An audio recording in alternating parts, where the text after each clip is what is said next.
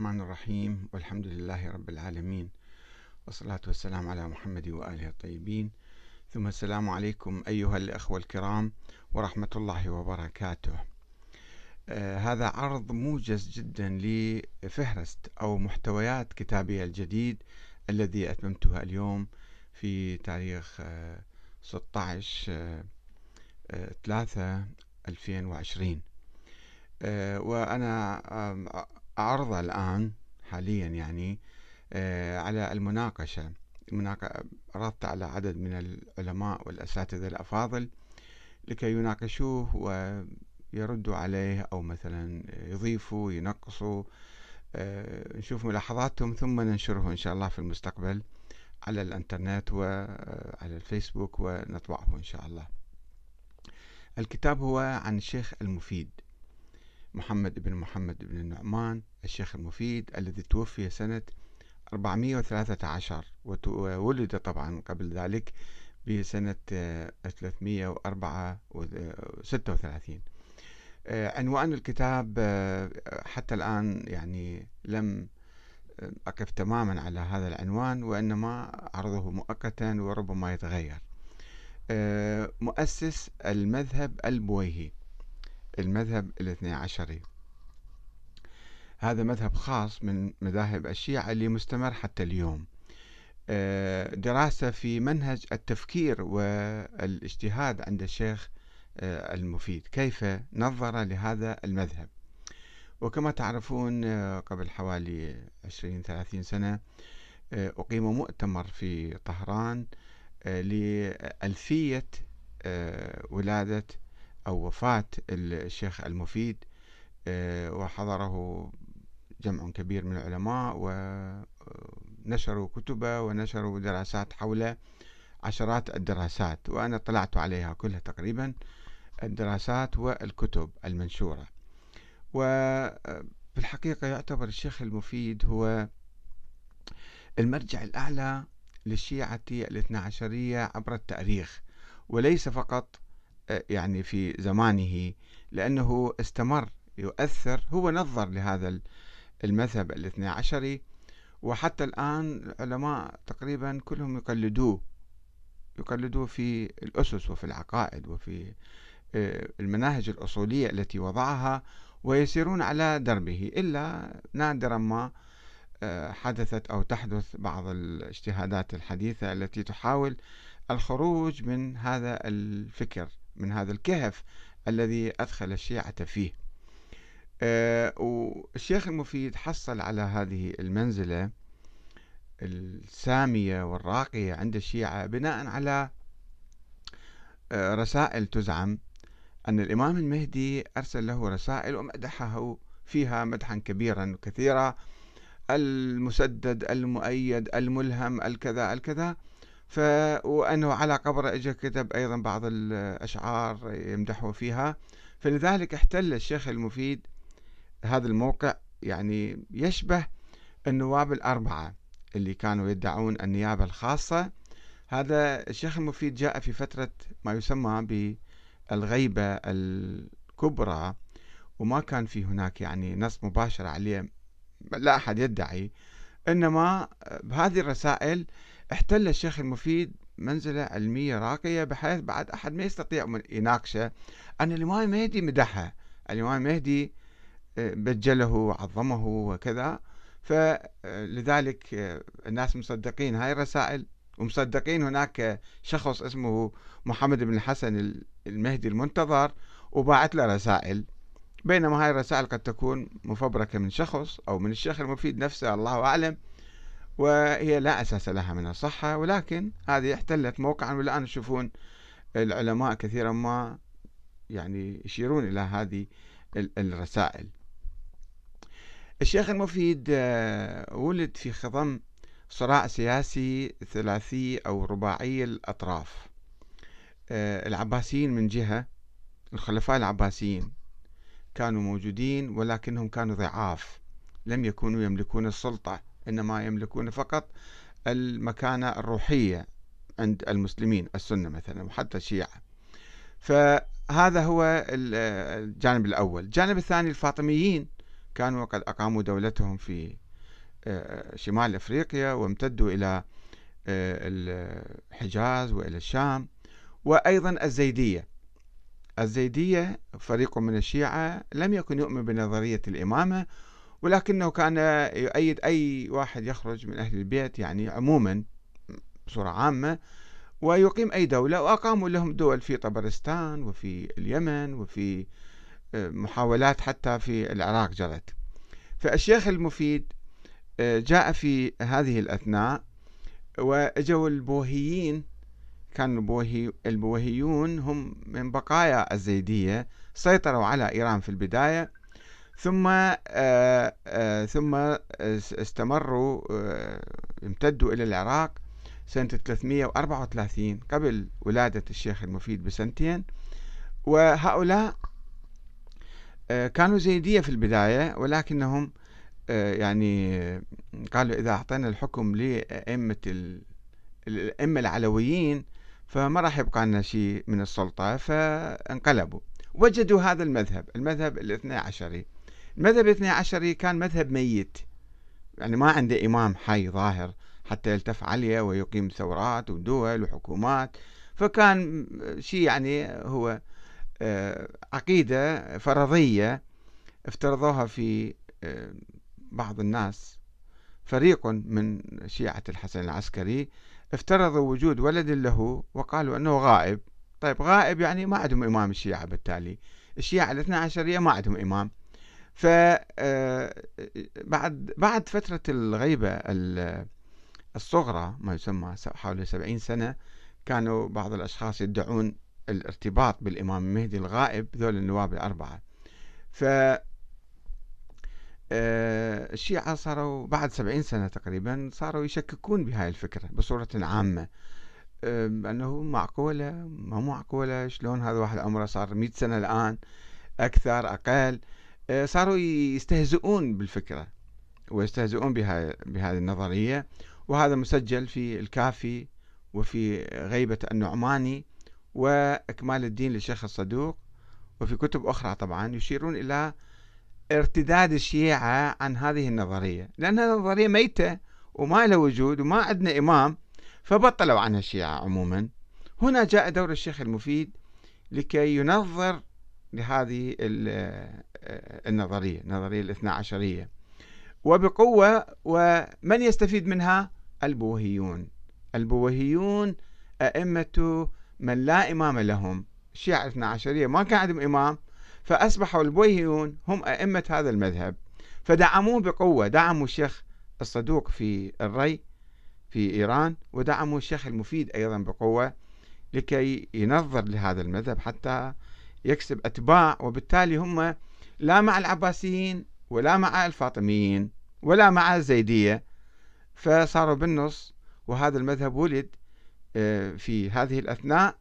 والذي أسس لهذا المذهب بصورة رئيسية والمذهب كان موجود من قبل يعني وكان متزعزع وركيك وعلى شرف الانقراض أو الانتهاء أو الموت فإجا الشيخ المفيد أسس لهذا المذهب. المذهب البويهي سميته الاثنى عشري بين قوسين وهو طبعا يقوم كل أعمال الشيخ المفيد عندما اطلعت عليها وأي واحد يمكن يطلع عليها موجودة على النت. حوالي أربعين كتاب تقريبا من كتبة منشورة الآن اللي موجود آه، وباقي من كتبة هو هالأربعين كتاب. آه، ينظر لنظرية الإمامة الإلهية لأهل البيت وينظر للاثنى عشرية لغيبة الإمام الثاني عشر وكتب عديدة عنده ورسائل عديدة في هذا الموضوع. فهو لذلك أنا آه، أطلقت عليه أنه مؤسس المذهب الاثني عشري آه، بصيغته النظرية والكلامية. هو كان لسن ومجادل ومتكلم فبذل كل جهده وكل حياته تقريبا آه، لتكريس هذه النظرية. فهذه هي المقدمة. تساءلت فيها العنوان هل أحيا الشيخ المفيد مذهب أهل البيت كما قال هذا المؤتمر الذي عقد في طهران بألفية وفاة الشيخ المفيد أنه هذا أحيا مذهب أهل البيت؟ أم لا في الحقيقة؟ هو آه، أمات مذهب أهل البيت وأسس فرقة جديدة هي الفرقة الاثنى عشرية. الفرقة الاثنى عشرية فيها انحرافان انحراف عن مذهب أهل البيت في القول بنظرية الإمامة التي لم يعرفها أهل البيت والانحراف الثاني هو الاثنى عشرية. كلام غير معقول وغير علمي وغير مستند إلى أي أدلة شرعية. فأسس هذه الفرقة الاثنى عشرية. الآن هذه الفرقة الآن موجودة طبعا آه، تم الثورة عليها من الشيعة حاليا في العصور الأخيرة في العقود الأخيرة.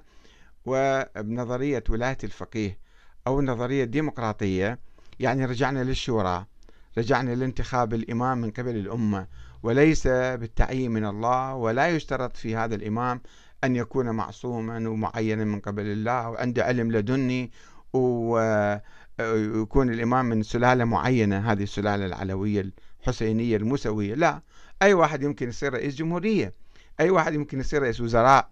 وحتى المراجع أي واحد يمكن يصير مرجع يجتهد ويكون عالم. ما عنده علم لدني. ما حد ما يدعي الآن المراجع.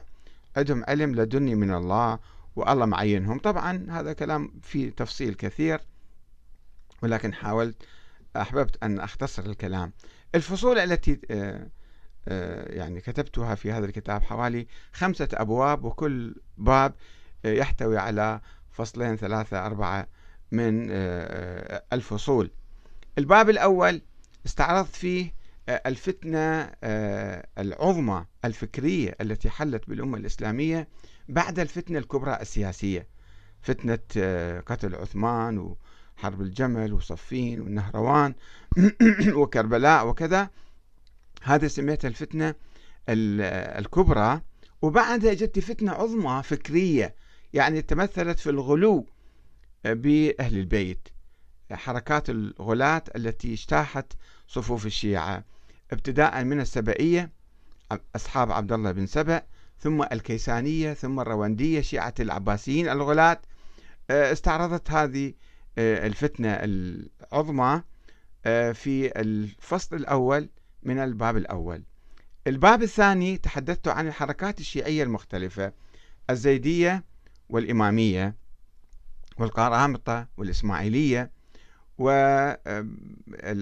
والإسماعيلية استمروا في الحكم وحتى الآن هم مستمرين عندهم أئمة ظاهرين وسريين بينما النظرية الموسوية اللي وصلت للحسن العسكري هاي النظرية انهارت وانتهت وتلاشت وبعدها خلقت النظرية الاثنى عشرية. هنا جاء البويهيون تحولوا من الزيدية إلى الاثنى عشرية حتى يعيشوا على قاعدة من هذه القواعد. الفصل الثالث الفكر السياسي السني استعرضته عشية مولد الشيخ المفيد آه، الفكر السني الحنبلي والفكر السني المعتزلي ودور الخليفة القادر بالله العباسي آه، في آه، مكافحة البويهيين والفاطميين والإمامية والمعتزلة وكل الفرق الأخرى. دوره هذا في أثناء وجود عشية مولد الشيخ المفيد وبعد ذلك. الباب الثاني آه، تعرضت فيه إلى أصول المفيد أصول الشيخ المفيد في التفكير والتنظير والاجتهاد. وطبعا هو عارضه في كتبه آه، كتاب التذكرة وغيره يعتبر المصدر الأول للتفكير والاجتهاد هو القرآن الكريم طبعا. والمصدر الثاني السنة وأخبار وأقوال الأئمة. فهنا أيضا أنا أول شيء استعرضت هذا الشيء في مسألة القرآن الكريم موضوع الناسخ والمنسوخ والسنة تنسخ القرآن أو لا تنسخ القرآن هو يقول لا تنسخ القرآن تخصيص عموم القرآن إرادة الخصوص من العموم. بعدين المصدر الثاني الحديث التواتر آه، آه، معنى التواتر آه، الشيخ المفيد يقول يعني لا تواتر مع الشك في الحديث ولو رواه مليون إنسان ألف ألف إنسان إذا لازمنا نشك بهذا الحديث لأي سبب فهو ليس متواترا. والقول في أخبار الأحاد الموقف من الروايات المختلفة آه، والشيخ المفيد ينقد وينتقد الشيخ الصدوق على منهجه الأخباري ويتحدث عن الإجماع والإجماع الدخولي الموقف من القياس وقدمت ملاحظات على منهجه أنه هو حول القرآن مثلا ويعني بعض الملاحظات. الباب الثاني الفصل الثاني منطق الشيخ المفيد المزدوج في النقض والإثبات. يعني هو آه، يحدد منهجا له في القرآن والأحاديث والمتواتر وأخبار الآحاد ويفصل هذه الأمور كلها.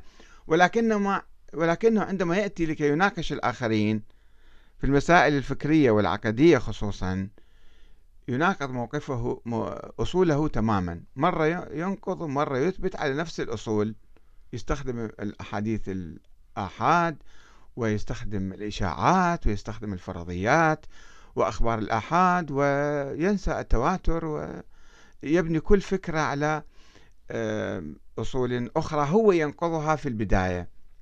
فأتحدث عن آه، خلافة الإمام علي كيف يثبتها؟ آه، إمامة زيد وحواره مع الجارودية عنده كتاب خاص عن الجارودية. وكيف يردوا على الكيسانية؟ كيف يردوا على الزيدية؟ آه، كيف وهل يعتمد على حديث الثقلين؟ أو يقول هو أن حديث الثقلين لا يفيد في تأسيس الإمامة. ثم على موضوع البداء كيف ينظر إلى هذا الموضوع الحدث التاريخي؟ وأزمة خلافة الإمام الصادق وبعد ذلك إمامة محمد الديباج ابن جعفر الصادق كيف ينظر إليه؟ الحركة الواقفية أزمة الطفولة التي عصفت ببعض الأئمة الجواد والهادي كانوا أطفال صغار سبع ثمان سنوات عمرهم. وكيف يستعمل القياس اللي يرفضه في البداية في الأصول وهو يجي يستعمل القياس لكي يثبت بعض الأمور.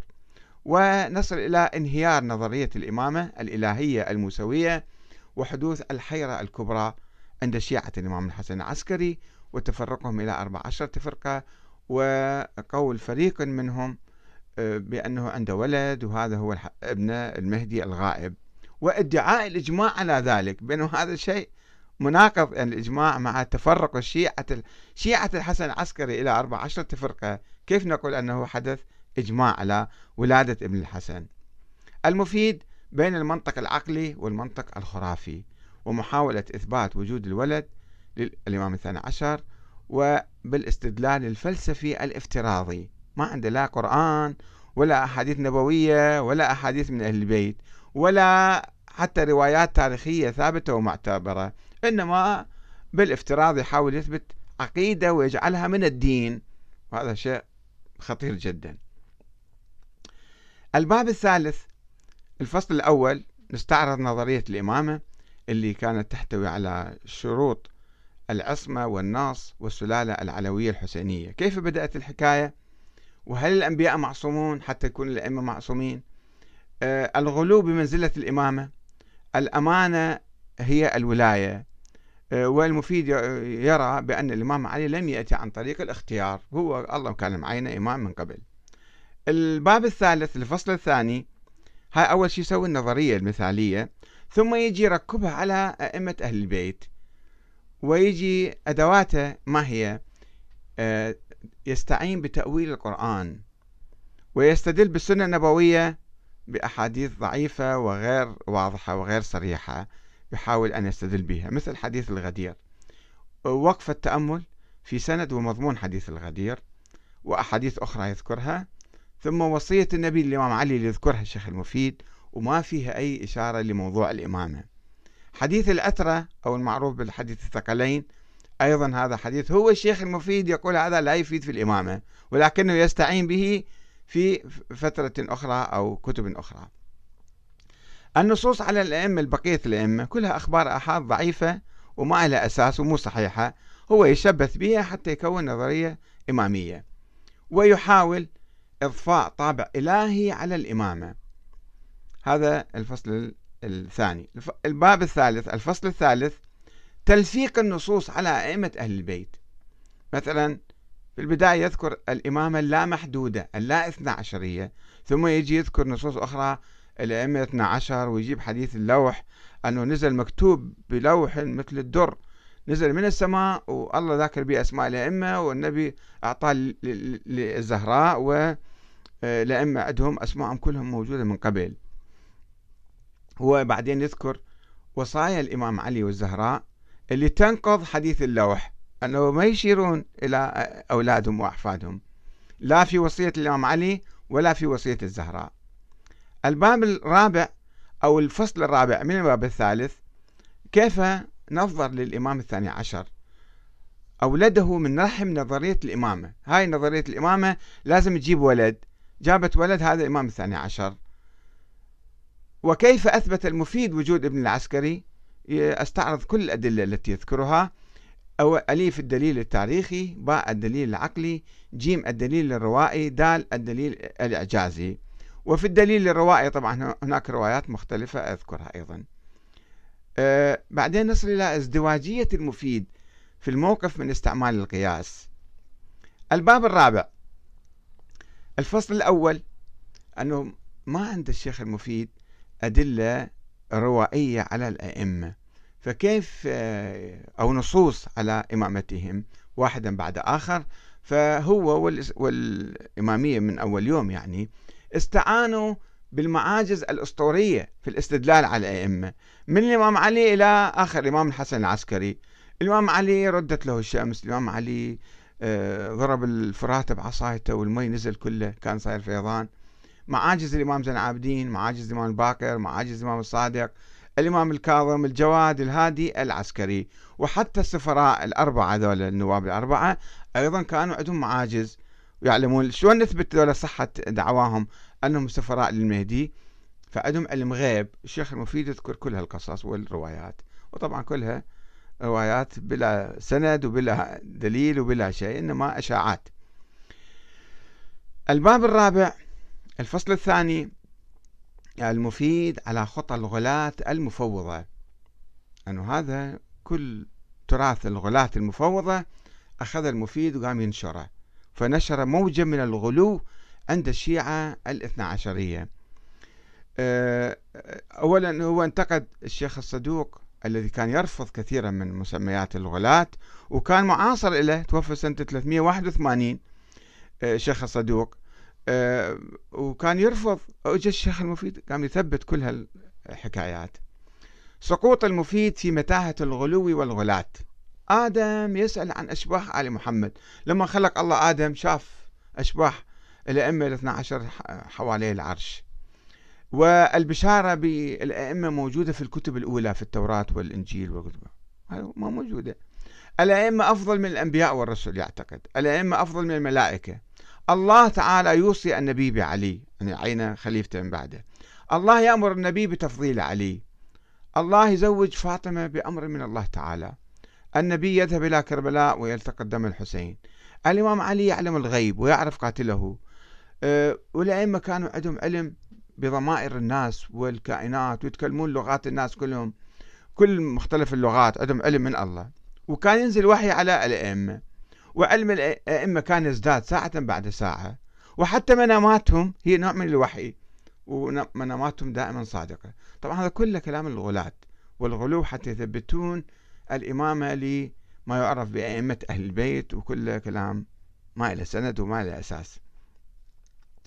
الباب الرابع الفصل الثالث هذا وجه الغلو له وجه آخر وهو العنف والتكفير والتفسيق والتضليل لمن لا يعتقد بالإمامة من أبي بكر وعمر وعثمان وأنتم انزلوا. فهذا العنف والتكفير والتفسيق والتضليل الشيخ المفيد كان يبثه في ذيك الأيام كان يجرح بشخصية أبي بكر وعمر وحتى يقول أن أبو بكر ليس مؤمنا. وذولا أبو بكر وعمر كذا تآمروا على النبي في زمنه حتى يأخذ الخلافة من بعده. ويجي يحمل السقيفة أوزار التاريخ وعمر يضرب النار ببيت فاطمة والإمام علي يهرب من من آه، المدينة وقضية فدك ولماذا أقر؟ بعدين يجي لما يسألوه لماذا أقر الإمام علي الخلفاء الثلاثة؟ ولم يجاهدهم يجي أول أنه ما كان يقدر أو كذا. أه ويأول مواقف الإمام الإيجابية من الخلفاء الثلاثة أبو بكر وعمر وعثمان. تأويل تعسفي يقلب به التاريخ. وينكر حتى يحاول ينكر زواج عمر من أم كلثوم بنت الإمام علي. الموقف من محاربي الإمام علي. وبعدين يقسم آه، المسلمين إلى دار الإيمان ودار الإسلام ودار الكفر. فدار الإيمان يعني دار الشيعي هذا خاص مو مثل دار الإسلام. هذا الكلام اللي المفيد كان مضى حياته كله في هال بث هالأفكار وهالقصص وهالأساطير ولدت فتنة طائفية استمرت حوالي 150 سنة في القرن الرابع والقرن الخامس. فإحنا نجي في الباب الرابع الفصل الرابع نتحدث عن المفيد والفتنة الطائفية. ومسجد براثا أو كانون الفتنة الطائفية مركز الفتنة كان. وهناك أيضا استثناء في عام معين الشيعة والسنة توحدوا في مواجهة السلطات. موقف الشيخ المفيد من الفتنة الطائفية. آه، الباب الخامس الفصل الأول نتحدث فيه عن المفيد والفقه الجعفري. وهناك حوالي 12 مسألة رئيسية اختلف فيها هذا الفقه عن الفقه الإسلامي العام. في مسألة عدة شهر رمضان الموقف من الخمس.